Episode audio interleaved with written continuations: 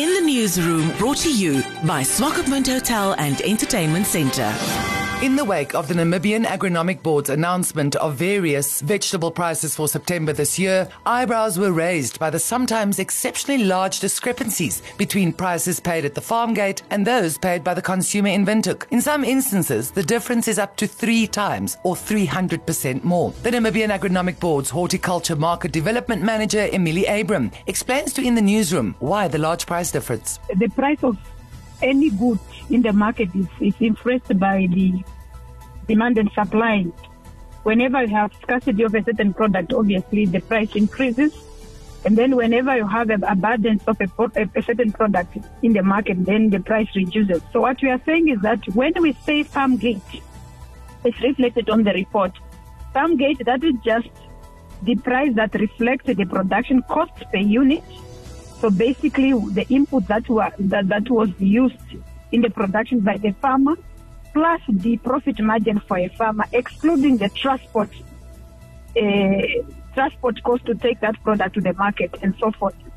And then, so meaning that if this producer has to take this product to the retailer door, obviously that price will not be at that level to say it may be six dollar or something because he or she has to put the percentage for the profit or the money for the to, to take care of the transport.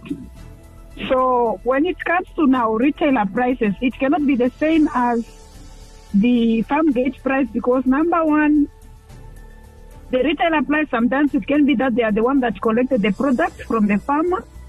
Number two, there is storage cost involved, packaging, and a lot of things because remember that that product is also not going to sell immediately on the shelf. It will stay there.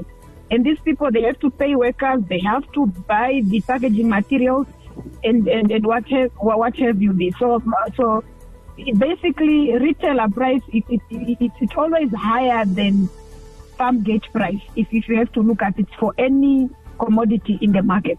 Normally what happens, I want to give a, an example of cabbage. During winter, you find that we have, Namibia has the oversupply of cabbage in the market and to such an extent that the farmers they can even sell their cabbage at six dollar or seven dollar per head. So the lower the price at farm gate, the lower also the price at the, at the retailer price. Normally that's what happens.